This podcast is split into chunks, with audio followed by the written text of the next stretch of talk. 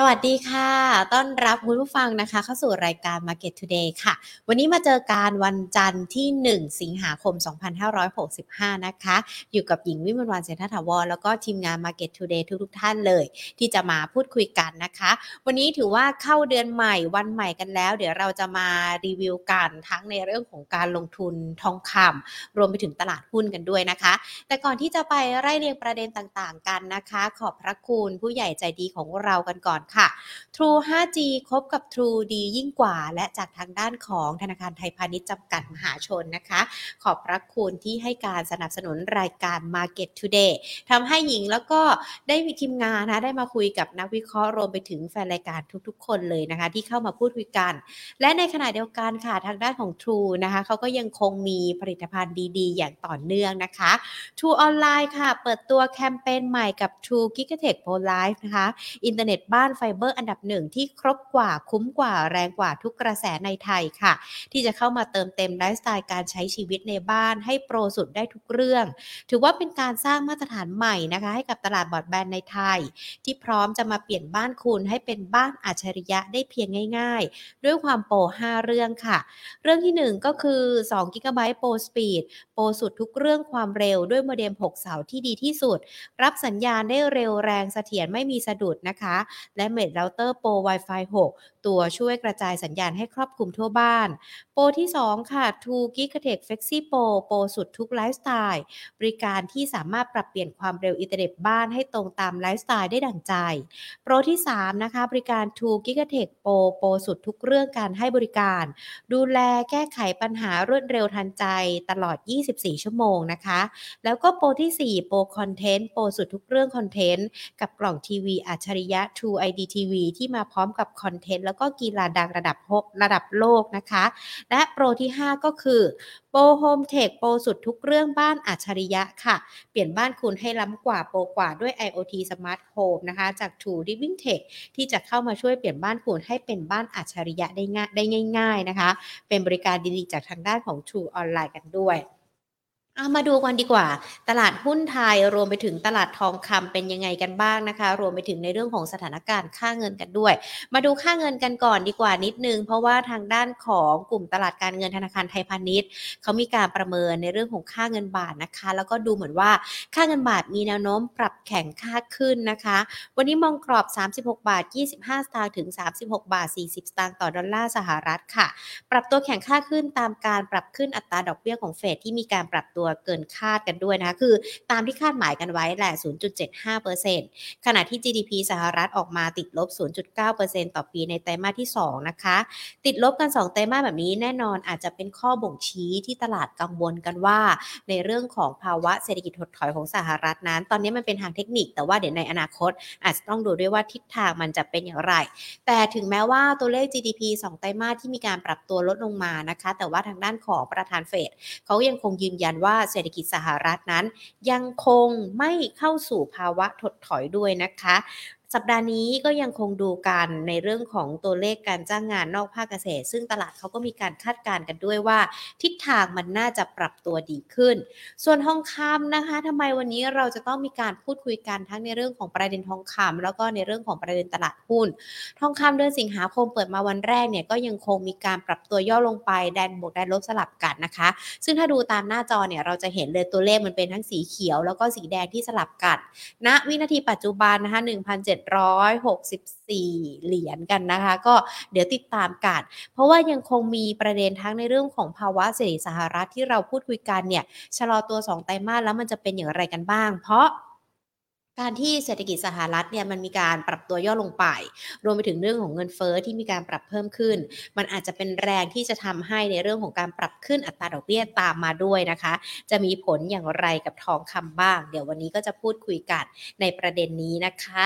มาเดี๋ยวเรามาพูดคุยกันดีกว่า ใครที่มีคำถามอยากจะถามนะคะ เกี่ยวกับในเรื่องของทองคำสามารถมาเขียนคำถามกันได้ทั้ง Facebook แล้วก็ YouTube Money and Banking Channel ด้วยนะคะ ต้อนรับกันเลยนะคะกับคุณวรุษรุ่งขำผู้มีการฝ่ายวิเคราะห์จาก YLG Bullion and Future จำกัดค่ะ สวัสดีค่ะคุณวรุษค่ะ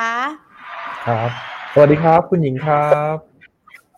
ค่ะครูรุขาพอเข้าเดือนสิงหาคมเนี่ยเราเห็นสัญญาณทองคำเริ่มที่จะมีการปรับตัวดีขึ้นนะคะ เราประเมินยังไงดีคะเกี่ยวกับสถานการณ์ต่างๆ ที่ดูเหมือนว่าจะเป็นปัจจัย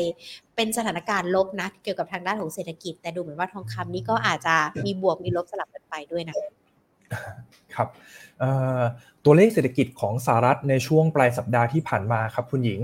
ก็มีการบ่งชี้ค่อนข้างชัดเจนว่าภาวะโดยรวมของเศรษฐกิจในฝั่งสหรัฐ เริ่มเข้าสู่ภาวะถดถอยนะครับ จะทดถดถอยทางเทคนิคหรือถดถอยจริง ๆ เนี่ย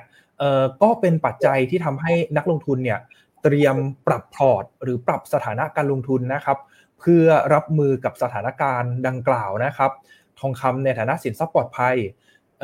ที่รองรับความผันผวนหรือภาวะเศรษฐกิจถดถอยเนี่ยก็เริ่มได้รับความนิยมให้มีลักษณะของการ rebound หรือมีการฟื้นตัวขึ้นมานะครับ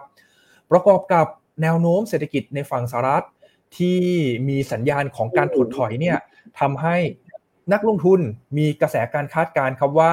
เฟดเองอาจจะชะลอในส่วนของการปรับขึ้นอัตราดอกเบี้ยนโยบาย การขึ้นอัตราดอกเบี้ยนโยบายของธนาคารกลางสหรัฐในเดือนกรกฎาคมเนี่ย ขึ้นในระดับ 75เบสิสพอยต์นะครับ แต่การประชุมครั้งถัดไปก็คือการประชุมของเดือนกันยายน นักลงทุนคาดการณ์ครับว่าเฟดจะปรับขึ้นอัตราดอกเบี้ยเพียง 50 basis point พฤศจิกาเพียงแค่ 25 basis point แล้วก็เดือนธันวาคมอีก 25 basis point นะครับ เราจะเห็นว่าอัตรา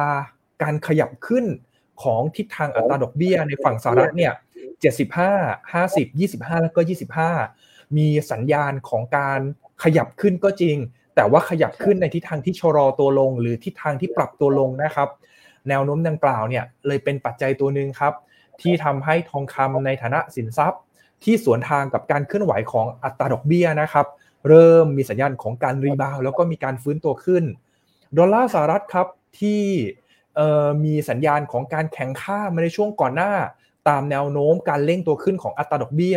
ก็เริ่มมีสัญญาณของการอ่อนตัวหรือมีการปรับฐานลงมานะครับ ดังนั้นถ้าแนวโน้มภาวะเศรษฐกิจในฝั่งสหรัฐ ยังคงมีสัญญาณของการชะลอตัว หรือดอกตัวลง เราก็ยังมองว่าการดำเนินนโยบายการเงินของธนาคารกลางสหรัฐ ก็น่าจะมีสัญญาณของการขึ้นดอกเบี้ยในทิศทางที่ชะลอตัวลงนะครับ แต่ในทางตรงกันข้ามถ้า ภาวะเงินเฟ้อยังคงมีสัญญาณของการเร่งตัวขึ้น ประกอบกับภาวะเศรษฐกิจในฝั่งสหรัฐ ไม่ได้มีสัญญาณชะลอตัว เหมือนกับตัวเลขเศรษฐกิจที่ทยอยประกาศออกมาในช่วงสัปดาห์ที่ผ่านมานะครับปรากฏว่าแข็งแกร่งกว่าที่คาดการแล้วก็ประเมินเอาไว้ สัญญาณดังกล่าวเนี่ยอาจจะทำให้มุมมองเกี่ยวกับการปรับขึ้นดอกเบี้ยของเฟดซึ่งจะเกิดขึ้นครั้งถัดไปในเดือนกันยายน เปลี่ยนแปลงไปจากกระแสการคาดการณ์ณปัจจุบันนะครับ ดังนั้นเนี่ยเราจะเห็นครับว่าทองคำก็จะมีการแปรผกผัน หรือผันแปรเนี่ยไปตามกระแสการคาดการณ์เกี่ยวกับอัตราดอกเบี้ยนโยบายการเงินของธนาคารกลางสหรัฐในอนาคตนะครับ แต่สิ่งที่จะมากำหนดนโยบายการเงินของธนาคารกลางสหรัฐเนี่ยถ้าเราฟังจากการประชุมในสัปดาห์ที่ผ่านมาเฟดเองก็ยังไม่ได้ฟันธงหรือไม่ได้ชี้ชัดไปว่า ในอนาคตเนี่ยเขาจะมีการดำเนินนโยบายโดยการปรับขึ้นอัตราดอกเบี้ย ในสัดส่วนที่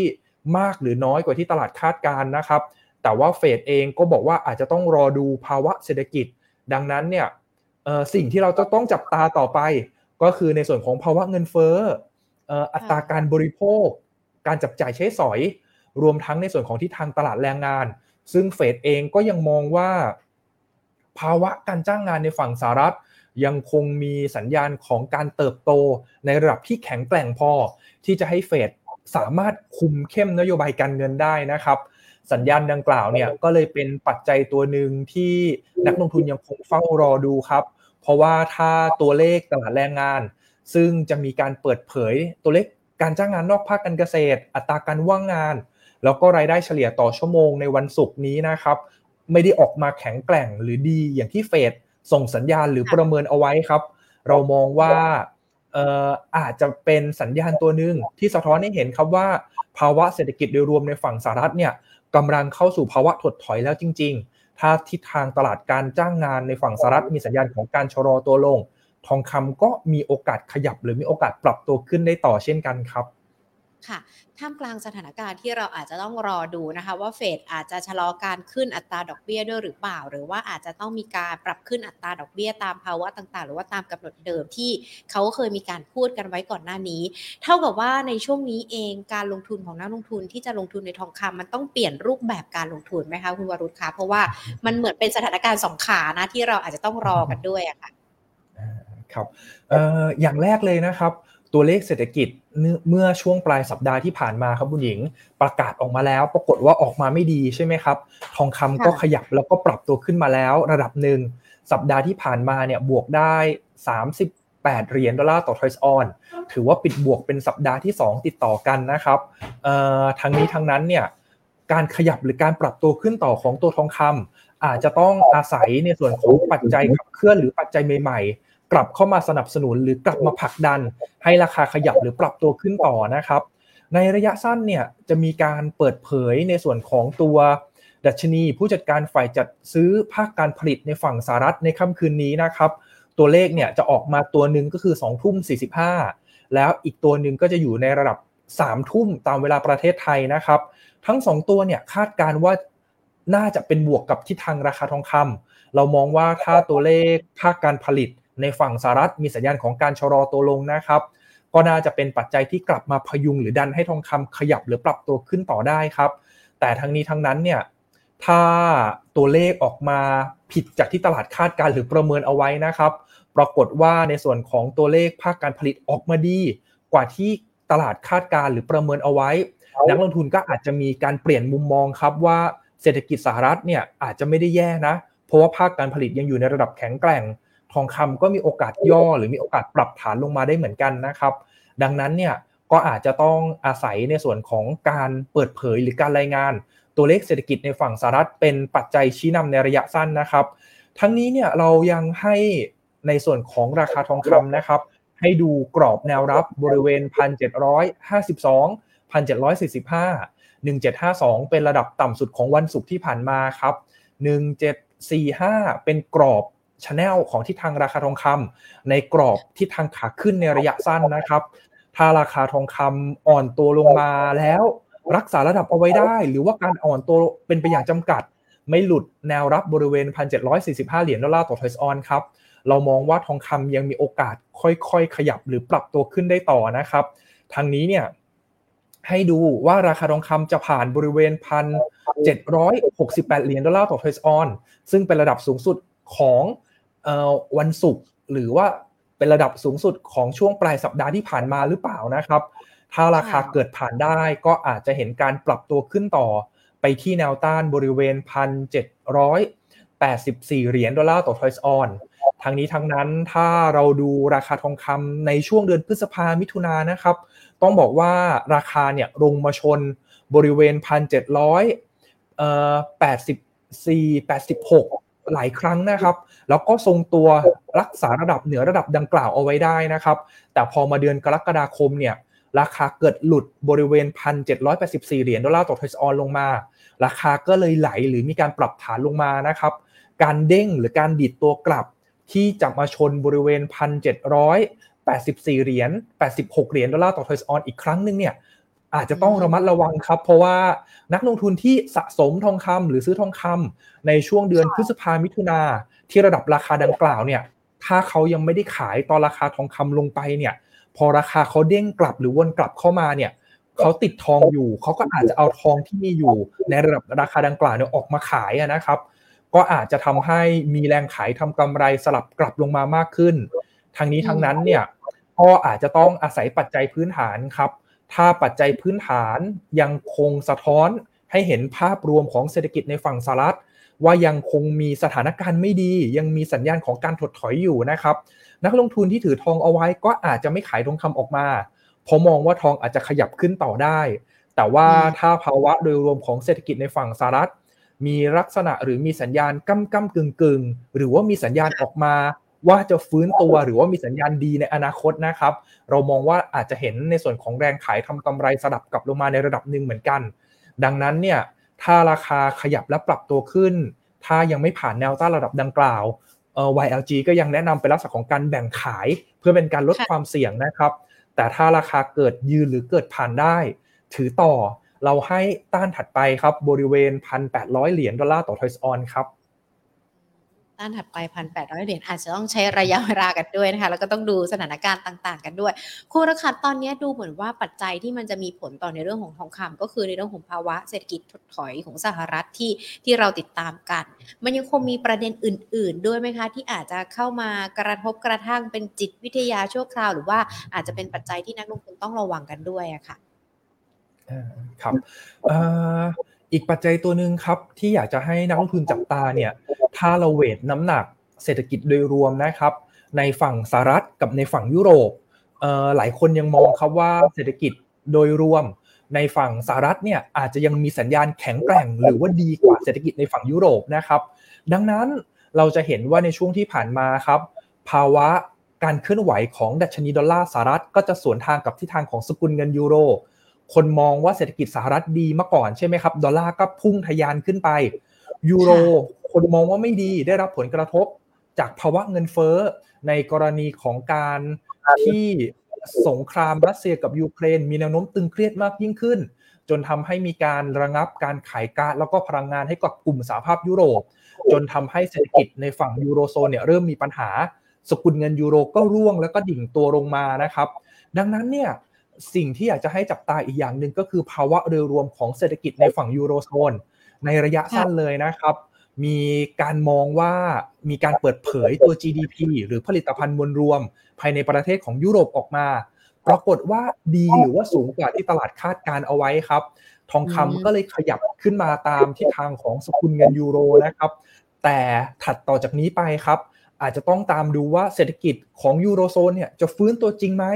เพราะว่าประเด็นความตึงเครียดระหว่างรัสเซียกับยูเครนเนี่ยยังคงดำเนินต่อไปนะครับ รวมทั้งในส่วนของแนวโน้มเ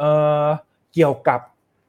พลังงานจากรัสเซียที่มีขายให้กับที่ยังคงต้องขายให้กับกลุ่มสหภาพยุโรปเนี่ยสหภาพยุโรปเองยังไม่สามารถหา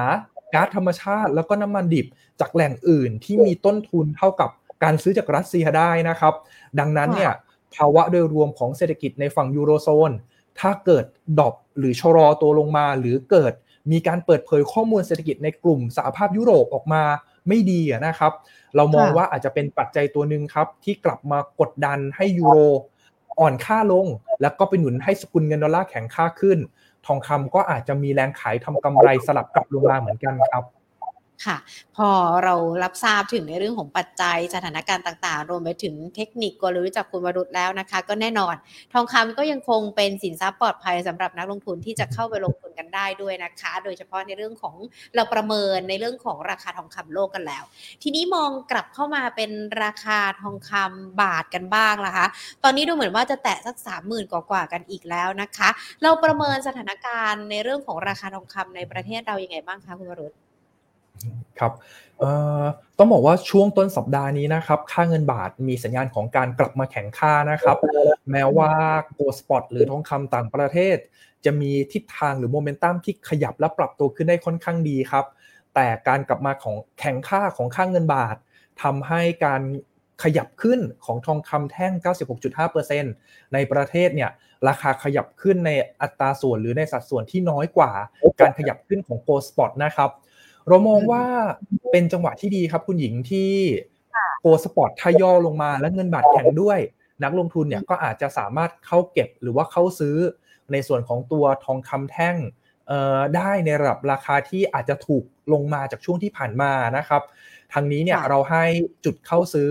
สำหรับตัวทองคำแท่ง 96.5 อยู่ที่ระดับ 30,000 บาทต่อบาททองคำนะครับ ถ้าไม่หลุดระดับดังกล่าวเนี่ยสามารถซื้อเพื่อหวังทำกำไร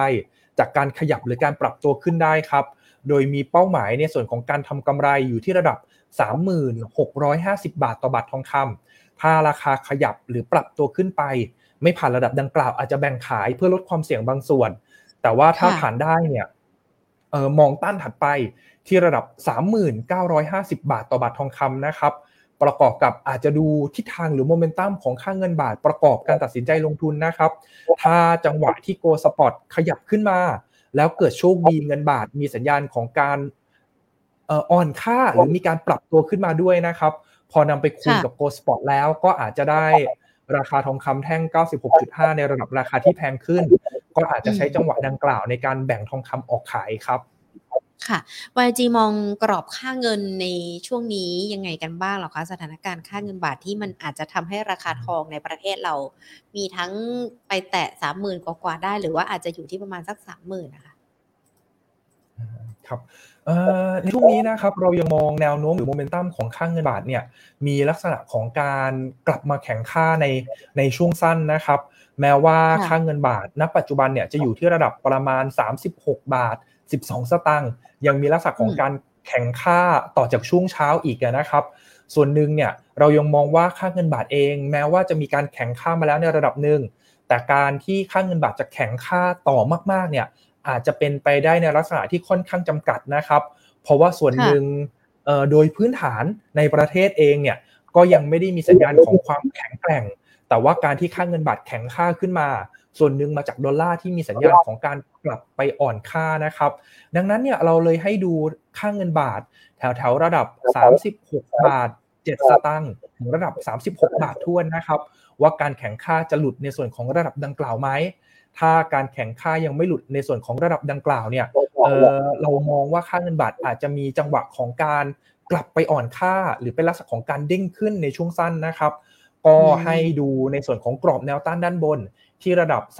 36 บาท 23 สตางค์ถึงระดับ 36 บาท 34 สตางค์นะครับ การขยับหรือการอ่อนค่า ถ้าจะขยับหรืออ่อนค่าขึ้นต่อเนี่ยจะต้องผ่านระดับ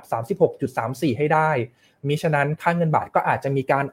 กลับมาแข่งค่าหรือมีการวนลงมาหากรอบ แนวรับด้านล่างอีกครั้งหนึ่งครับ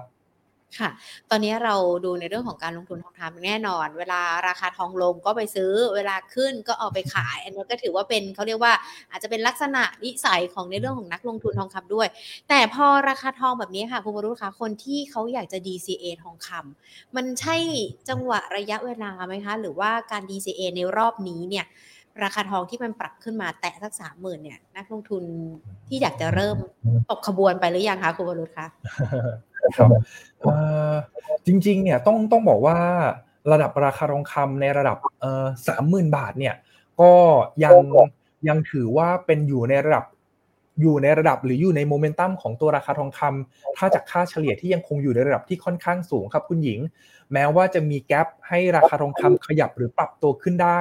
โดยเรายังมองว่าอาจจะเห็นทองคำเนี่ยขึ้นไปที่ระดับ 31,000 31,500 นะครับ แต่ แนวโน้มหรือโมเมนตัมของราคาทองคำที่อยู่ในระดับที่ระดับ30,000นะครับคุณหญิงก็ยังคงทำให้แรงซื้อทองคำที่ในรูปแบบของ physical demandหรือเป็นทองคำจริงๆเนี่ยอยู่ในระดับที่ค่อนข้างจำกัด ส่วนหนึ่งอาจจะมาจากภาวะเศรษฐกิจโดยรวมที่ยังคงมีสัญญาณของการชะลอตัวนะครับ ประกอบกับในส่วนของถ้าเราไปดูในหลาย ๆ ประเทศ ในกลุ่มประเทศที่เป็น emerging market รวมทั้งในกลุ่มประเทศที่เป็นกลุ่มประเทศที่บริโภคทองคำอันดับต้นๆของโลกไม่ว่าจะเป็นในส่วนของจีนหรืออินเดีย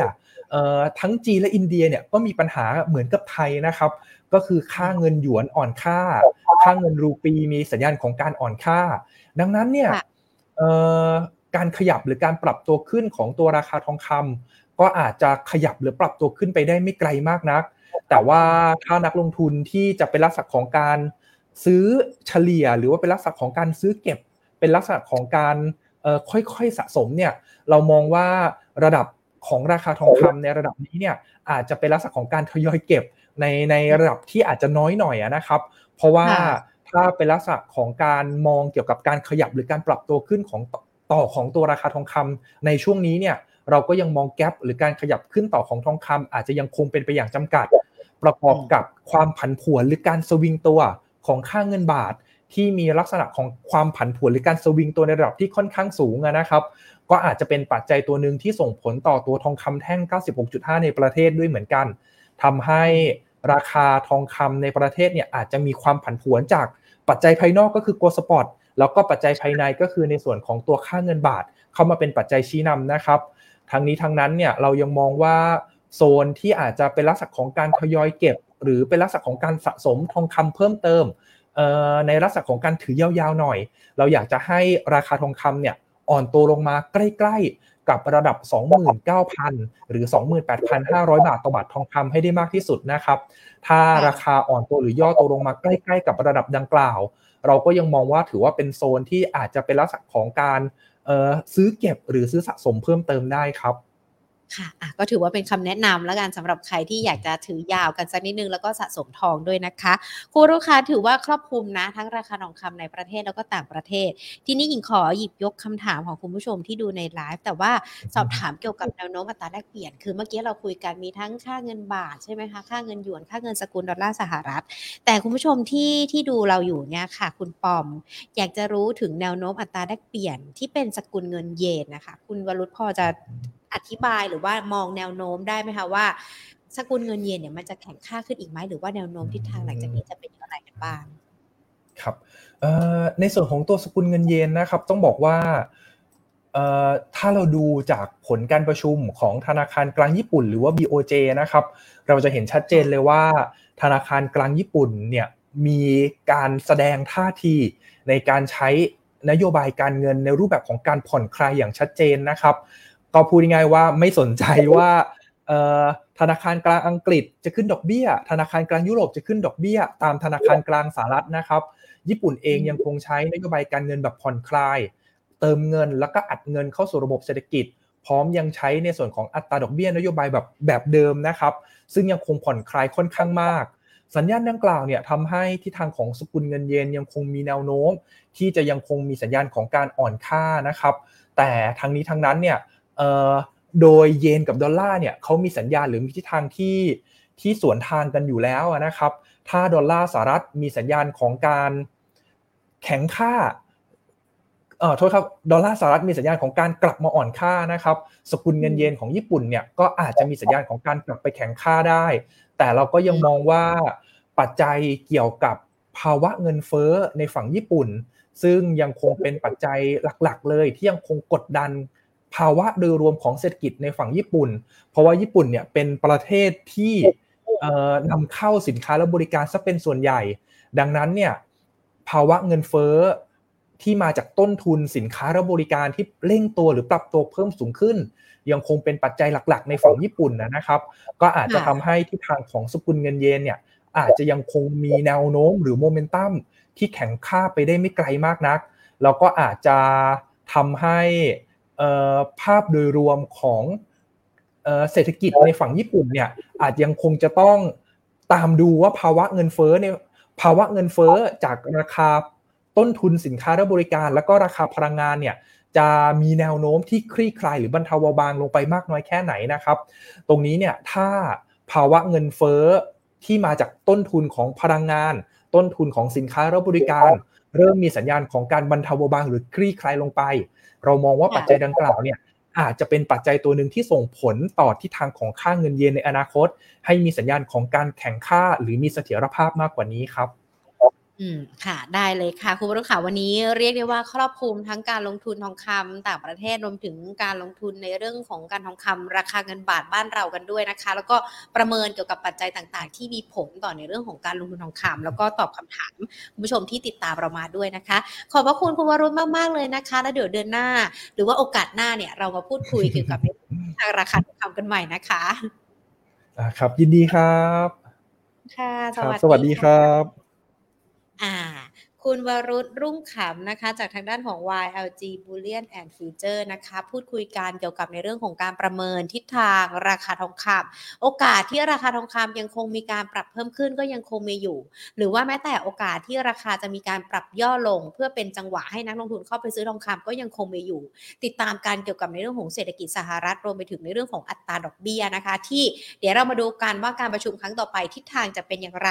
ส่วนในเรื่องของตลาดหุ้นเดี๋ยวมาพูดคุยกับนักวิเคราะห์กันต่อนะคะ คุณผู้ชมที่สอบถามกันมา ตัวบาบานะ บอกว่าถ้าตัวแม่ออกจากตลาดหุ้นสหรัฐจะมีผลต่อบาบา 80 ยังไงกันบ้าง เดี๋ยวเราพูดคุยแล้วก็ถามนักวิเคราะห์ในประเด็นนี้กัน วันนี้มันมีข่าวว่าอาลีบาบาเนี่ยอาจจะถูกถอดออกจากตลาดหุ้นสหรัฐเลยอาจจะทำให้หุ้นอาลีบาบา ปรับตัวล่วงลงมาประมาณสัก 2%แล้วด้วยนะคะ ส่วนตลาดหุ้นไทยเดี๋ยวเรามาทบทวนกันอีกรอบหนึ่งดีกว่า ช่วงเช้าเนี่ยตลาดหุ้นไทยปิดกันไป 1,589.11 จุด วันนี้ปรับเพิ่มขึ้นมานะคะ 12.70 จุด มูลค่าการซื้อขาย 44,000 กว่าล้านบาท ถือว่าเป็นมูลค่าการซื้อขายที่ค่อนข้างดีทีเดียวนะคะ ในช่วงครึ่งวันเช้า มีการดูกันนะคะ เป็น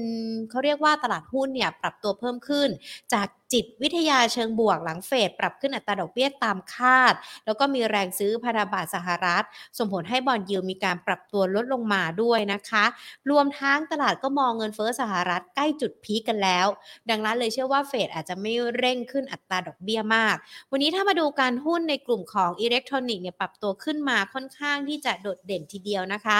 อันดับหนึ่งเนี่ยเดลต้าบวกขึ้นมา 7.59%มูลค่าการซื้อขายช่วงเช้ามาเป็นอันดับแรก 3,508 ล้านบาท เดลต้ามีการปรับเพิ่มขึ้นนะคะ หลังจากที่โบกเนี่ยโบกเกอร์ต่างๆ เขามีการปรับ เป้านะหลังกำไรในช่วงไตรมาสที่2เนี่ยปรับตัวดีขึ้นแล้วเขาก็มองว่าช่วงครึ่งปีหลังน่าจะปรับตัวดีขึ้น แล้วก็โดดเด่นกันไปต่อเนื่องจนถึงปี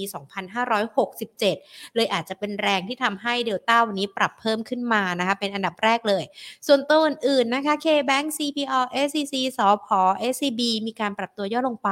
ปตทบวกขึ้นมา 1.44%นะคะมูลค่าการซื้อขาย 1,188 ล้านบาท KDB ก็มีการปรับย่อลงไปเนี่ย KCE บวกขึ้นมานะเป็นอันดับ 9 นะ 3.59% AOT ก็บวกขึ้นมาได้ วันนี้ถ้าดูการหุ้นในกลุ่มธนาคาร ดูเหมือนว่าจะมีการปรับตัวย่อลงไปกันเกือบทั้งหมดเลยนะคะ ก็เดี๋ยวเรามาที่ดูว่าสถานการณ์ต่างๆ มันจะเป็นอย่างไรกันด้วยนะคะ ส่วนในเรื่องของตลาดหุ้นที่เราพูดคุยกันเดี๋ยวเรามีการพูดคุยกับนักวิเคราะห์กันคุณอ๋อยสวัสดีนะคะ แล้วก็สวัสดีทุกท่านที่ติดตาม Facebook แล้วก็ YouTube นะใครที่เข้ามาแล้วเขียนคำถามกันมาได้นะ คุณอ๋อยบอกว่า วันนี้ตลาดขึ้นมามาก ไม่ทราบว่าที่ขึ้นมาเป็นของจริง หรือว่าดึงขึ้นไปดอยอะเดี๋ยวเราถามนักวิเคราะห์กันนะคะ ส่วนคุณผู้ชมท่านอื่น ๆ ที่ดูทั้ง Facebook แล้วก็ YouTube นะคะ ใครมีคำถามจะถามนักวิเคราะห์เนี่ยเดี๋ยววันนี้เราพูดคุยกันนะคะ กับคุณเทิดศักดิ์ทวีธีรธรรมรองกรรมการผู้อำนวยการจากบริษัทหลักทรัพย์เอเชียพลัสค่ะ สวัสดีค่ะพี่เทิดค่ะครับ สวัสดีครับ วันนี้ตลาดหุ้นไทยปรับตัวขึ้นมาได้นะคะ บวกขึ้นมาได้ตามทิศทางตลาดต่างประเทศ แล้วก็สอดคล้องไปยังกับคุณผู้ชมที่ดูทั้ง Facebook แล้วก็ YouTube ของเราเลยนะคะว่า การปรับขึ้นในครั้งนี้มันจะระยะยาวหรือเปล่าหรือว่าการปรับเพิ่มขึ้น เขาเรียกว่าเป็นของครับจริงหรือว่าดึงขึ้นไปให้นักลงทุนไปติดดอยค่ะอันนี้มีนักลงทุนหลาย ๆ ท่านสอบถามกันมาเลยนะคะพี่เทิดโอเคผมผมว่าเราไปดูที่สาเหตุในการที่ปรับขึ้นวันนี้ก่อนนะครับได้ค่ะว่ามันขึ้นเพราะอะไรนะครับอืมเพราะว่าจริง ๆ ถ้าหากว่าไปดูช่วงเวลาที่เราหยุดยาววันเนี้ยนะครับมันก็มีสองเรื่องที่ประกาศออกมานะเรื่องแรกคือการขึ้นดอกเบี้ยของเฟดนะครับก็คือขึ้นมาจุดเจ็ดห้านะครับซึ่งอันนี้นะครับต้องบอกว่าเอ่อเรามองเป็นบวกนะ นะครับบวกยังไงนะครับ เพราะว่าหนึ่งเนี่ยถ้าดูทิศทางการขึ้นดอกเบี้ยของเฟดเนี่ยนะครับจากตรงนี้ไปเนี่ยนะครับเราเหลือการประชุมอีกสามครั้งนะครับ ซึ่งสามครั้งเนี่ยนะครับถ้าไปดูจากเครื่องมือตัวหนึ่งนะครับคือ Fed Watch Tool นะครับก็คาดการณ์ว่าดอกเบี้ยสิ้นปีเนี่ยนะครับมันจะอยู่ประมาณสัก 3.25 ถึง 3.5เปอร์เซ็นต์นะครับก็แปลว่าถ้าขึ้นจากตรงนี้ไปเนี่ยมันได้อีกหนึ่งเปอร์เซ็นต์โดยประมาณนะครับ ก็แปลว่าจากตรงเนี้ยเหลือการประชุม3ครั้งถ้าขึ้นได้หนึ่งเปอร์เซ็นต์ก็แปลว่าจุดเจ็ดห้าเนี่ยมันไม่ควรจะเห็นอีกแล้วอะนะครับมันอาจจะเห็นแค่ประมาณสักจุดห้าหรือจุดสองห้านะครับ เพราะฉะนั้นเนี่ยลองนึกภาพนะฮะเวลาเราถูกกดดันเนี่ย จากขึ้นขึ้นดอกเบี้ยนะครับด้วยน้ำหนักประมาณจุดเจ็ดห้าผมใช้ว่าเจ็ดสิบห้ากิโลแล้วกันค่ะนะครับ เวลาถูกกดด้วยเจ็ดสิบห้ากิโลมานานๆนะครับ แล้วจากตรงนี้ไปเนี่ยเราบอกว่าไอ้ไอ้น้ำหนักที่มันจะกดมาหาเราเนี่ยมันเหลือแค่ห้าสิบโล แล้วก็ยี่ห้าโลเนี่ยนะครับผมมองภาพว่าหนึ่งเนี่ยไอ้ตัวร่างกายเรามันน่าจะรับรู้ไปมากพอสมควรแล้วล่ะกับไอ้น้ำหนักหรือความเคยชินตรงนี้นะครับ เมื่อน้ำหนักที่กดมันลดลงเนี่ยนะครับผมเชื่อว่ามันจะทำให้เราสามารถที่จะฟื้นตัวได้เร็วมากขึ้นนะครับแล้วถ้าเรื่องดอกเบี้ยนะครับพิจารณาต่อเนื่องมาถึงที่บ้านเรานะนะครับ ตอนนี้ทุกคนคงเห็นกันอยู่แล้วนะครับว่า ส่วนต่างระหว่างดอกเบี้ย นะครับของเรากับสหรัฐเนี่ยนะครับล่าสุดมันลบประมาณ2%ค่ะนะครับแต่ภาพที่เราจะเห็นจากตรงนี้ไปเนี่ยนะครับเราเห็นภาพของกรงงบ้านเรานะครับเราเชื่อว่าจะเห็นการขยับขึ้นดอกเบี้ยอีกแล้วล่ะนะครับเราเหลือการประชุมสามรอบเหมือนกันนะครับเราก็คิดว่าน่าจะเห็นการขยับขึ้นในอัตราประมาณรอบหนึ่งเนี่ย 0.25%นะครับทั้งสามรอบเลยนะครับซึ่งไอ้การที่เราเริ่มขยับดอกเบี้ยขึ้นขณะที่เฟดขึ้นในอัตราที่ช้าลงเนี่ยนะครับผมเชื่อว่า มันเป็นกลไกนะครับ ที่จะทำให้เงินบาทเนี่ยนะครับชะลอการแข็งค่าละโทษครับชะลอการอ่อนค่าค่ะนะครับ แล้วก็เริ่มที่จะพลิกกลับมาแข็งค่าบ้างในบางช่วงเวลานะครับ ซึ่งไอ้ action แบบนี้เนี่ยนะครับสุดท้ายนะมันน่าจะนำมาซึ่งภาพของ flow นะครับที่เริ่มทยอยไหลกลับเข้ามานะครับ เพราะนั้นเรื่องแรกคือดอกเบี้ยเนี่ยนะครับถ้ามองจากกลไกที่ผมอธิบายให้ฟังเนี่ยนะครับ มันน่าจะถูกตีความในเชิงที่ค่อนข้างไปทางบวกนะครับ ส่วนอีกเรื่องหนึ่ง นะครับคือ technical recession นะครับคือสหรัฐประกาศตัวเลข GDP quarter 2ออกมาเนี่ยปรากฏว่า ติดลบ Q on Q นะครับซึ่งคนก็จ้องกันอยู่แล้วละครับ เพราะว่าไตรมาสที่1เนี่ยเขาลบประมาณ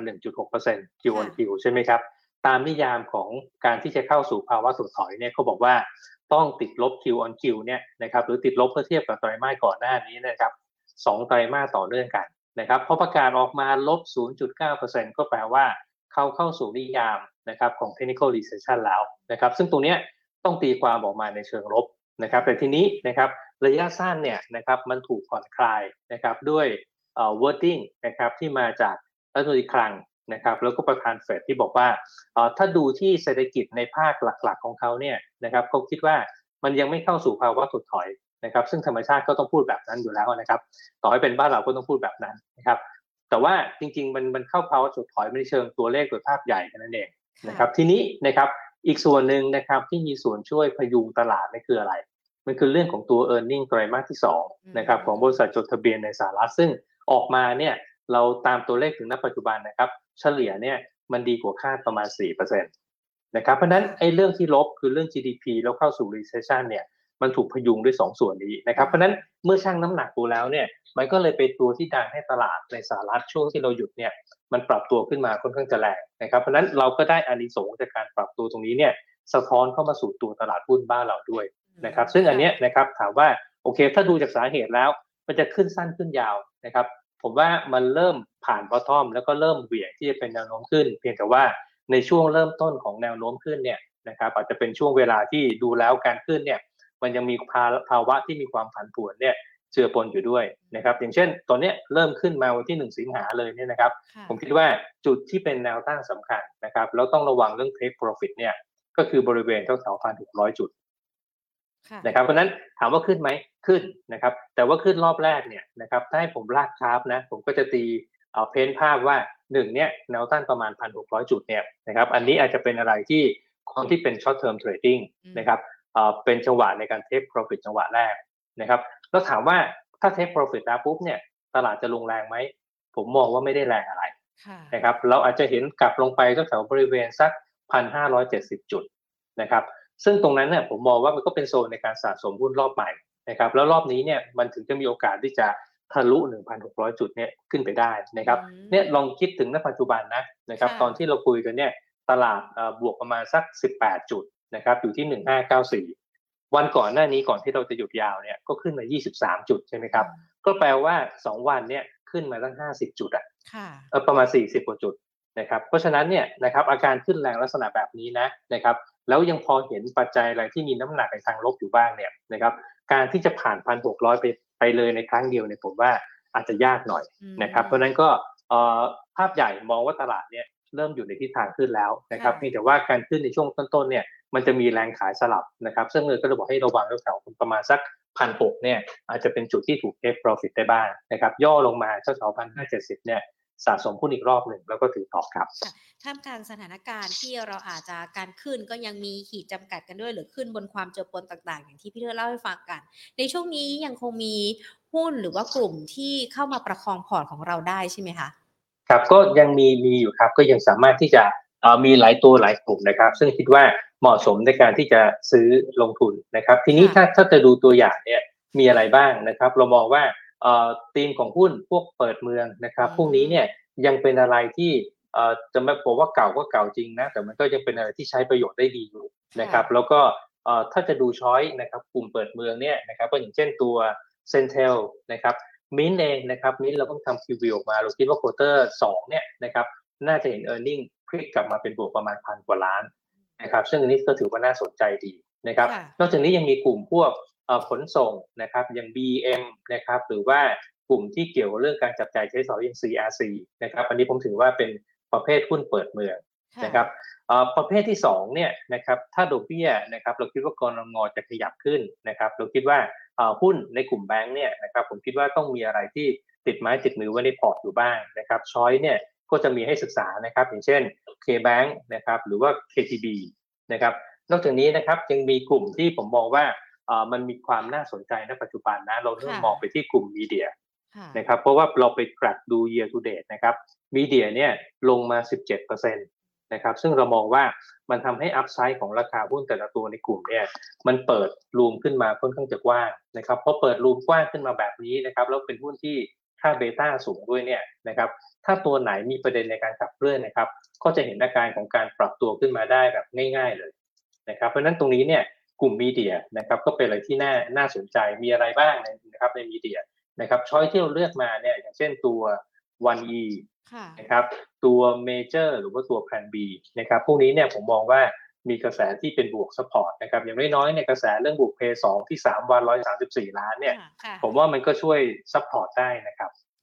วันนี้กลุ่มธนาคารอย่าง K-Bank เนี่ยก็มีการปรับตัวย่อลงมา แล้วก็หลาย ๆ ตัวที่มีการปรับตัวย่อลงมานะคะพี่เทิดถือว่าเป็นจังหวะที่ทยอยเข้าไปสะสมได้หรือยังคะครับผมเชื่อว่ายังสามารถทยอยสะสมได้นะครับ เพราะว่าถ้าเราบอกว่าเศรษฐกิจบ้านเราฟื้นนะครับขณะที่ US เขาเข้าสู่ recession เนี่ยนะครับผมว่าส่วนหนึ่งเนี่ย มันก็เป็นโอกาสที่จะทำให้โฟล์ไหลกลับเข้ามาได้นะครับโฟล์ไหลกลับผมว่าหุ้นแคปใหญ่อย่างแบงค์นะครับก็มีโอกาสที่ดีนะครับแล้วก็อีกอย่างหนึ่งนะครับถ้าหากว่าเราไปดูนะครับหุ้นแบงค์เนี่ยก็มักจะมากับช่วงเวลาที่เศรษฐกิจมันอยู่ในขาขึ้นเหมือนกันนะครับถ้าเป็นช่วงเศรษฐกิจฟื้นตัวผมว่าแบงก์ก็ดูดี แล้วที่สำคัญนะครับ ผมว่าแบงก์ส่วนใหญ่เนี่ย valuation นะครับมี discount จาก book value อย่างน้อยๆ 30% เป็นส่วนใหญ่นะครับเพราะนั้นอันเนี้ยผมว่าถ้าเป็นพอร์ตระยะกลางถึงยาวนะครับ K-Bank นะครับยังเป็นโอกาสทยอยค่อยๆ ซื้อกลับขึ้นไปได้ครับ ค่ะ วันนี้เราจะเห็นกลุ่มอิเล็กทรอนิกส์ที่ค่อนข้างที่จะโดดเด่นทีเดียวนะคะพี่เทอร์ค่ะพี่เทอร์มีคำแนะนำในกลุ่มนี้ยังไงกันบ้างหรือว่าอยากจะแนะนำนักลงทุนให้ระมัดระวังการลงทุนในกลุ่มนี้ยังไงกันบ้างไหมคะ ครับสุดท้ายเนี่ยผมให้ดูที่ตัว valuation นะครับถ้าหากว่า valuation เนี่ยเป็นค่า PE แล้วไม่แพงมากนะครับ ผมคิดว่าเอ่อ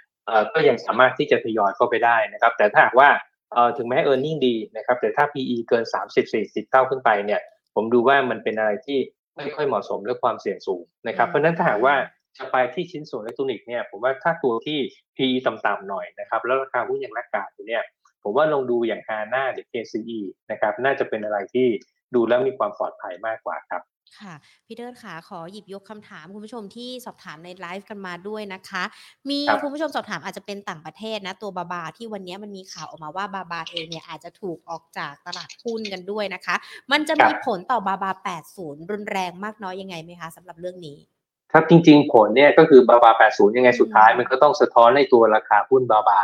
นะครับในตลาดต่างประเทศอยู่ดีนะครับเพราะก็ถือว่าเป็น เป็นอนุพันธ์ประเภทหนึ่งนะครับที่มีตัวอ้างอิงเนี่ยคือหุ้นบาบานะครับทีนี้นะครับก็ถ้ามองตามกระแสนะครับเข้าใจว่าก็มันก็มีความเสี่ยงนะครับต่อการที่จะมีการ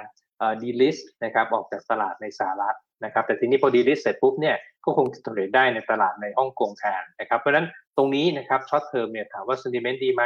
ก็ต้องถือว่า sentiment เนี่ยไม่ค่อยดีเท่าไหร่นะครับในเชิงของตัว หุ้นบาบานะครับ ที่เป็นตัวอ้างอิงเนี่ยนะครับ เพราะฉะนั้นก็ผมคิดว่าตอนนี้อาจจะเป็นอะไรที่ยังอยู่ในช่วงที่มีความเสี่ยงนะครับ เพราะนั้นถ้าหากว่าถามว่ามีมีผลกระทบไหมก็ถามว่ามีผลกระทบโดยตรงเลยครับ อืมค่ะ อย่างนี้เราจำเป็นอาจจะต้องรอดูสถานการณ์ แล้วก็นักลงทุนที่อาจจะอยากจะเข้าไปจับจังหวะในขณะนี้อาจจะต้องรอรอกันก่อนสักนิดนึงหรือเปล่าคะผมผมว่าควรจะรอก่อนให้ให้ให้เห็นผลสุดท้ายว่าเป็นยังไงนะครับ เพราะว่าเวลาถูก delist เนี่ย ผมเชื่อว่ามันก็น่าจะมีกลุ่มหนึ่งอะนะครับ หรือว่า investor บางประเภทนะครับ ที่จะมีการลดสัดส่วนการถือครองหุ้นลงไปนะครับ ซึ่งตัวนี้ก็คงจะมีส่วนกระทบที่ตัวราคาหุ้นนะครับ เพราะนั้นผมคิดว่าอย่าอย่าเพิ่งไปสวนเลยครับ รอให้มันชัดเจนก่อนดีกว่าครับค่ะพี่เทิดขาขอ 5 ตัวแล้วกันนะคะสำหรับนักลงทุนที่สอบถามกันมา แล้วก็หยิบยกมาสอบถามกันนะคะ คุณมาสอนค่ะ อยากสอบถามพี่เทิดตัว SMT กับ c a l c o m นะคะ ถ้าเลือกหนึ่งตัวเนี่ย พี่พี่เทิดแนะนำยังไงดีคะเอ่อเนื่องจากว่าตัวแคลคอมผมยังไม่ได้ศึกษานะ แต่ว่า SMT เนี่ยเราเราเรา cover อยู่นะครับ แล้วเราก็ทำ fair value นะครับ อยู่ที่ 6 บาท 50ตังค์นะครับ ทีนี้เนี่ยเอ่อเรามองภาพของตัว e a r n i n g นะครับ ก็เริ่มเห็นสัญญาณในการฟื้นกลับนะครับ เพราะก่อนหน้านี้เนี่ยมันมีประเด็นนะครับในเรื่องของการขาดแคลนในตัวชิปในการผลิตนะครับทีนี้เนี่ยจากการที่คุยกับที่บริษัทเนี่ยนะครับเขาก็คิดว่าปัญหาเนี่ยมันคลี่คลายไปเรื่อยๆถ้าคลี่คลายเรื่อยๆก็แปลว่า การส่งมอบสินค้าเนี่ยก็น่าจะไปได้ดีนะครับเพราะนั้นตรงนี้เทรนด์ของ e a r n i n g ก็น่าจะเป็นอะไรที่สามารถเติบโตได้นะครับแล้วถ้าหากว่ามอง valuation นะครับตอนนี้ PE มันอยู่แค่ประมาณสัก 16 เท่านะครับแล้วปีหน้าด้วย growth ที่มีเนี่ย PE น่าจะเหลือประมาณสัก 12 เท่านะครับ dividend yield ก็ 2.4%นะครับเพราะนั้นจริงๆ เราค่อนข้างจะโน้มเอียงไปทางตัว เอ่อ S&P มากกว่าครับ อืมค่ะได้เลยค่ะ คุณเกียรติศักดิ์นะคะ สอบถามตัวบีกิมอะค่ะ เปิดกระโดดแบบนี้ราคายังตามได้ไหมคะ ตัว b ีกริมนะครับค่ะถ้าหากว่าดูกันในเชิงพื้นฐานเนี่ยเอ่อผมมองว่าภาพนะครับยังเป็นอะไรที่ยังมีความน่าสนใจอยู่นะนะครับ เพราะว่า fair value เนี่ยทำไว้เอ่อโอ้โหโทษทีนะครับหลักตอนนี้ราคาเกิน fair value ไปแล้วผมดูปีเดย์นะครับ คือแฟร์เนี่ยทำไว้ประมาณ 35 ตอนนี้กระโดดขึ้นไป 39 นะครับ เพราะฉะนั้นถ้ามาแบบนี้เนี่ยผมมองว่าเอ่ออย่าตามดีกว่านะครับเพราะโดย concept เนี่ยเราก็ไม่ควรซื้อหุ้นที่ราคาเกินแฟร์นะครับแล้วก็ถ้าหากว่ามองภาพแนวต้านเนี่ยผมมองว่าโซนใกล้ๆ 40 บาทเนี่ยต้องถือว่าเป็นแนวต้านระดับหนึ่งที่มีความสำคัญเหมือนกันนะครับ เพราะฉะนั้นรอย่อดีกว่าครับค่ะ คุณปีชานะคะ SPRC ค่ะ แนวโน้มจะไปทางไหนบ้างคะ ช่วงนี้หุ้นตัวนี้เป็นยังไงบ้าง ครับถ้ามองเทรนด์นะครับในเชิงของตัว e a r n i n g เนี่ยนะครับเราก็เห็นการฟื้นตัวกลับขึ้นมาได้ค่อนข้างจะดีพอสมควรเลยนะครับแล้วก็ถ้าดูเทรนด์นะครับของตัวราคาหุ้นนะครับผมคิดว่าดีขึ้นมาตรงนี้เนี่ยนะครับอาจจะต้องระวังแนวต้านแถวบริเวณสัก 12 บาท 25 ถึง 12 บาท 50ตังค์นะครับตรงนี้เนี่ยน่าจะเป็นแนวต้านที่ที่ที่แกร่งพอสมควรนะครับเพราะนั้นผมว่าก็ รอรอดูจังหวะนิดนึงนะครับ ถ้าผ่านจุดนี้ที่เป็นแนวต้านอย่างผมว่าไปได้เนี่ยอืมค่อยเป็นอะไรที่ตามเข้าไปดีกว่านะครับก็คือ follow by ที่เกินแนวต้านน่าจะเป็นอะไรที่ make sense มากกว่าครับอะตอบคำถามคุณปีชานะคะ คุณดีด้าสอบถามตัว SHR ค่ะ ตอนนี้ไม่น่าสนใจแล้วเหรอคะสำหรับตัวนี้ ครับจริงๆ ถ้ามองภาพการฟื้นตัวของกำไรเนี่ยยังเป็นอะไรที่ฟื้นค่อนข้างช้านะนะครับ อย่างเช่นค่ะ quarter หนึ่งเนี่ยก็ยังขาดทุนอยู่ประมาณสัก 204 ล้านนะครับ ซึ่งอันเนี้ยนะครับ ภาพของผลประกอบการที่ยังขาดทุนอยู่นะครับแล้วอาจจะเป็นเรื่องของตัวเอ่อพอร์ตนะครับของตัวโรงแรมที่เขามีเนี่ยนะครับอาจจะยังไม่ได้อยู่ในโซนที่มันมันกลับมาทำกำไรได้ชัดเจนนะครับ ซึ่งมันต่างกับตัวอย่างตัวมิ้นนะครับอย่างที่เล่าให้ฟังตอนต้นนะครับค่ะว่าไอ้ NS Hotel ที่ประกาศกำไรออกมาเนี่ยผมว่าอันนั้นเป็นเป็นตัวอย่างที่ชัดเจนของตัวการกระจายพอร์ตนะครับแล้วมาอยู่ในโซนที่พลิกกลับมาทำกำไรได้นะครับเซนเทลเองมันก็มีจุดแข็งในเรื่องของตัว ไมซ์นะครับ ซึ่งเขาก็มีไอ้ตัวศูนย์ประชุมเนี่ยอยู่หลายที่นะครับอืมก็คิดว่าก็น่าจะมีส่วนในการที่จะพลิกฟื้นกลับขึ้นมานะครับ แต่ว่าตัว SSR เนี่ยก็ยังไม่เห็นอะไรที่จะเป็นตัวที่เหวี่ยงทำให้เห็นการพลิกกลับของตัว e a r n i n g เนี่ยที่จะชัดเจนมากสักเท่าไหร่นะครับเพราะนั่นจะเป็นเหตุผลที่ทำให้เอ่อ ปริมาณการซื้อขายนะครับรวมถึงราคาเนี่ยอาจจะยังไม่ค่อยคึกคักเท่าไหร่ครับค่ะขอทิ้งท้ายที่คุณอ๋อยนะคะ ตัว SCC ค่ะทำไมลงมาค่อนข้างที่จะเยอะทีเดียวคะสำหรับตัวนี้ ครับจริงๆ ผมมองว่าการลงแบบเนี้ยนะครับเป็นอะไรที่น่าเข้าไปทยอยซื้อเหมือนกันนะครับ เพราะว่าตัว SCC เนี่ยนะครับประกาศกำไรควอเตอร์สองออกมานะครับประมาณสัก 9,000 กว่าล้าน ซึ่งถือว่าสูงไหมนะครับก็ถือว่าอยู่ในโซนที่สูงแล้วก็ใกล้เคียงกับที่นักวิเคราะห์ทำนะครับแต่ทีนี้เนี่ย อาจจะเป็นเพราะว่าองค์ประกอบกำไรเนี่ยนะครับเอ่อมันมาจากเรื่องของตัวส่วนแบ่งกำไรจากการลงทุนเนี่ยเยอะหน่อยนะครับอาจจะทำให้เห็นว่าเอ๊ะโครงสร้างการทำกำไรหลักเนี่ยเมื่อก่อนมาจากวัสดุก่อสร้างนะครับมาจากเรื่องของตัวปิโตรเคมีเนี่ยมันอาจจะยังไม่แข็งแกร่งเท่าไหร่หรือเปล่านะครับแต่ว่าที่บอกว่าน่าจะเป็นอะไรที่ทยอยซื้อกลับเข้าไปเนี่ยเพราะผมมองภาพว่ามันถึงจุดที่ใกล้ ๆ จะเป็น up cycle รอบใหม่แล้วนะครับเพราะว่าปีหน้าเนี่ย ปิโตรเคมีคอมเพล็กซ์นะครับที่อยู่ในเวียดนามที่เขาจะไปลงทุนไว้เนี่ยนะครับมันก็จะเปิดโอเปเรตได้นะครับซึ่งเวลาเปิดโอเปเรตปุ๊บเนี่ย earning growth cycle รอบใหม่เนี่ยมันก็น่าจะวิ่งเข้ามาถึงพอดีนะครับแล้วก็ราคาตรงนี้ถ้าเทียบ fair value ก็ยังมี discount อยู่ประมาณ 100นะ fair อยู่ที่ 460 บาท ค่ะได้เลยค่ะพี่เทิดค่ะวันนี้เรียกได้ว่าครอบคลุมแล้วก็ตอบคำถามนักลงทุนกันด้วยนะคะ เกี่ยวกับในเรื่องของการปรับขึ้นของตลาดหุ้น แต่ยังคงมีปัจจัยที่ต้องติดตาม แล้วก็อาจจะต้องเลือกหุ้นที่เข้ามาสนับสนุนในเรื่องของการลงทุนในช่วงนี้ด้วยนะคะ วันนี้ขอบพระคุณพี่เทิดมากๆเลยนะคะครับเดี๋ยวยิโอนดีกาสหครับน้าพูดคุยกับ Market Today ใหม่ค่ะ สวัสคดีรับค่ะสวัสดีครับอ่าคุณผู้ชมที่สอบถามกันมาทั้ง Facebook แล้วก็ YouTube นะคะ วันนี้คุยกันแล้วก็ YouTube คึกคักทีเดียวนะ สอบถามกันมาเกือบ ได้เขาเรียกว่าอะไรได้รับคำตอบกับทุก ๆ คนเลยนะคะ คุณปอมสอบถามเรื่องค่าเงินกันมาด้วยนะคะ คุณรีวอนหรือเปล่าถ้าหญิงอ่านผิดเนี่ยขออภัยนะ สอบถามตัวบาบามาเนาะคุณอ๋อยนะคะ สวัสดีค่ะ คุณมาสอนสอบถามตัว SMT กับ c a l c o m เนี่ยเมื่อสักครู่นี้พี่เทิดอธิบายให้ฟังแล้วเนาะคุณปีชานะคะ คุณจีรกิจนะคะ สวัสดีทุก ๆ คนเลยนะคะอ่าเดี๋ยวก่อนที่จะทักทายกันอีกรอบหนึ่งทั้งทาง Facebook แล้วก็ YouTube กันด้วยนะคะ อย่าเพิ่งไปไหน ขอชวนกันดีกว่าสุดสัปดาห์นี้ ใครที่ไม่รู้จะไปไหนหรือว่าอยู่ในพื้นที่ใกล้ๆ โคราชนะคะใกล้ๆ อยู่แถวนั้นเนี่ยไปเจอกันได้นะคะ ที่งานมากรรมการเงินมันนี่เอ็กซ์โปโคราช ปีนี้เราจัดขึ้นกันเนี่ยเป็นครั้งที่ 16 แล้วด้วยนะคะ ก็จะจัดกันที่ MCC Hall ชั้น 3 เดอะมอลล์โคราชค่ะ 5-7 สิงหาคมนะคะ10 โมงเช้าถึง 2 ทุ่ม แน่นอนว่าวันนี้มีผลิตภัณฑ์ดีๆนะเกี่ยวกับทางด้านของการเงินการลงทุนจากสถาบันการเงินต่างๆ ไปฝากพี่น้องชาวโคราช แล้วก็จังหวัดใกล้เคียงหรือว่าฝากทุกๆคนเลยนะคะที่ต้องการจะมาทำธุรกรรมนะคะ เกี่ยวกับทั้งเงินกู้เงินฝากหรือว่าแม้แต่การลงทุนนะคะ มาดูตัวอย่างกันดีกว่าว่ามีอะไรกันบ้าง สินเชื่อบ้านนะคะอัตราดอกเบี้ย 0.75%ต่อปีนาน 1 ปี สินเชื่อเพื่อฟื้นฟูธุรกิจอัตราดอกเบี้ย 2%ต่อปีนาน 2 ปีแรกนะคะ ผ่อนนาน 10 ปี หรือว่าจะเป็นสินเชื่อบุคคลนะคะอัตราดอกเบี้ย 9.99%นาน 1 ปี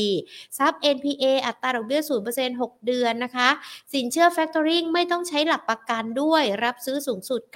90%หรือว่าแม้แต่การซื้อประกันนะก็ไปร่วมลุ้นรับทองคำในงานได้ด้วยนะคะ สามารถเช็คโปรโมชั่นต่างๆ กันได้นะคะที่ www.moneyexpoonline.com คือใครเนี่ยคิดว่าอยากจะไปงาน Money Expo อยู่แล้ว แล้วก็อยากจะไปทำธุรกรรมขอสินเชื่อต่างๆนะคะลองเช็คโปรโมชั่น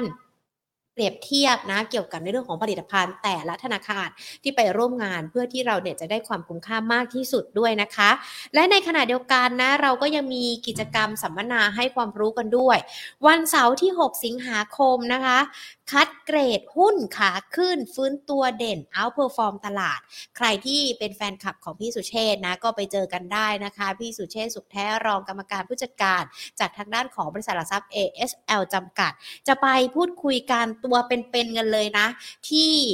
เดอะมอลโคราชนะคะ ประเมินปัจจัยเสี่ยงเสริมตลาดหุ้นไทย รอยต่อไตรมาส 3 ไตรมาส 4 มีธีมเด่นห้ามพลาดด้วย แล้วก็คัดเกรดหุ้นขาขึ้นเข้าพอร์ตกันสามารถไปรับชมรับฟังกันได้ที่งานของเรานะคะ ตั้งแต่บ่ายโมงครึ่งถึง3โมงหรือว่าถ้าอยู่ในพื้นที่กรุงเทพแล้วอยากจะฟังเนี่ยก็สามารถฟังออนไลน์กันก็ได้นะคะ ผ่านทางด้านของ Facebook หรือว่า YouTube Money and Banking Channel รวมไปถึงทางด้านของ Money Expo Online com กันด้วยส่วนวันอาทิตย์นะคะที่ 7 สิงหาคม เทคนิคพิชิตความรวยด้วยกองทุนรวมนะคะ พบกับคุณราชันตันติจินดา นักวางแผนการเงิน CFP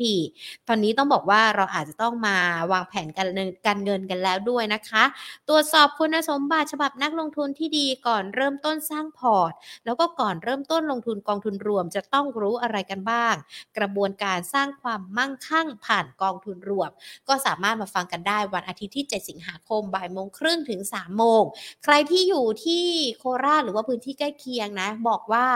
อยากจะให้ไปฟังกันที่ที่หน้าเวทีกันเลยนะคะ เพราะว่าถ้าเรามีคำถามอะไร เรามีผู้เชี่ยวชาญเนาะมีนักวิเคราะห์กันไปแล้ว ก็สามารถไปคุยกันได้ ตัวเป็นๆกันเลยที่หน้าเวทีสอบถามกันได้นะคะ หรือว่าถ้าไปฟังไม่ได้ก็เช่นเคย ฟังผ่าน Facebook แล้วก็ YouTube ของเรานะคะ Money and Banking Channel รวมไปถึง moneyexpoonline.com กันด้วยนะคะ เป็นกิจกรรมดีๆ จากงาน Money Expo ที่เตรียมจะไปบุกโคราช แล้วก็นำมาฝากกันก่อนนะคะอาทักทายกันดีกว่าวันนี้เป็นอย่างไรกันบ้าง ใครอยู่บนท้องถนนฝนตกตากฝนยังไง ระวังสุขภาพกันด้วยนะคะ เดี๋ยวจะเสียงเปลี่ยนเหมือนหญิงนะอาทักทายกันค่ะ คุณพิรพงศ์คุณจิรกิจคุณปอมนะคะ คุณต้อม ใครยังอยู่ทักทายกันได้นะคะ คุณลูกเกดสวัสดีค่ะ คุณอ๋อย คุณมาสอน คุณเกียรติศักดิ์นะคะ คุณปีชา คุณดีด้านะคะ สวัสดีทุกๆคนเลย แล้วก็อู้ขอบพระคุณทุกท่านด้วยนะที่อยู่รอฟังคำถามที่ตัวเองถาม แล้วก็ฟังคำตอบจากพี่เทิดด้วยนะคะ ส่วนทางด้านของ Facebook สวัสดีทุกๆ คนเลยนะคะ คุณใหญ่ๆนะคะ คุณขวัญคุณนวรัตคุณประภากรแล้วก็คุณบอยสมิธสวัสดีทุกๆท่านนะคะ ที่ติดตามรับชมรับฟัง Market Today ของเรานะคะ มาพบเจอกันนะคะ เป็นประจำทุกๆ วันบ่ายสองแบบนี้นะคะ ใครที่ยังไม่กด Subscribe YouTube อย่าลืมกดกันด้วยด้วย กดไลค์ Facebook Money and Banking Channel นะคะ หรือว่าเพิ่มเป็นเพื่อนกันอีกหนึ่งช่องทาง ทาง Line Application นะคะเซิร์ชกันไป at market today หรือว่าจะสแกน QR code ที่มุมจอก็ได้เป็นเพื่อนกันอีกหนึ่งช่องทาง ที่จะไม่พลาดในเรื่องของการลงทุนนะคะ ส่วนวันนี้หมดเวลาแล้วพรุ่งนี้จะคุยกับนักวิเคราะห์เรื่องอะไร แล้วมีอะไรที่ต้องติดตามบ่ายสองโมงห้ามพลาดนะคะ วันนี้ลากันไปก่อนค่ะ สวัสดีค่ะ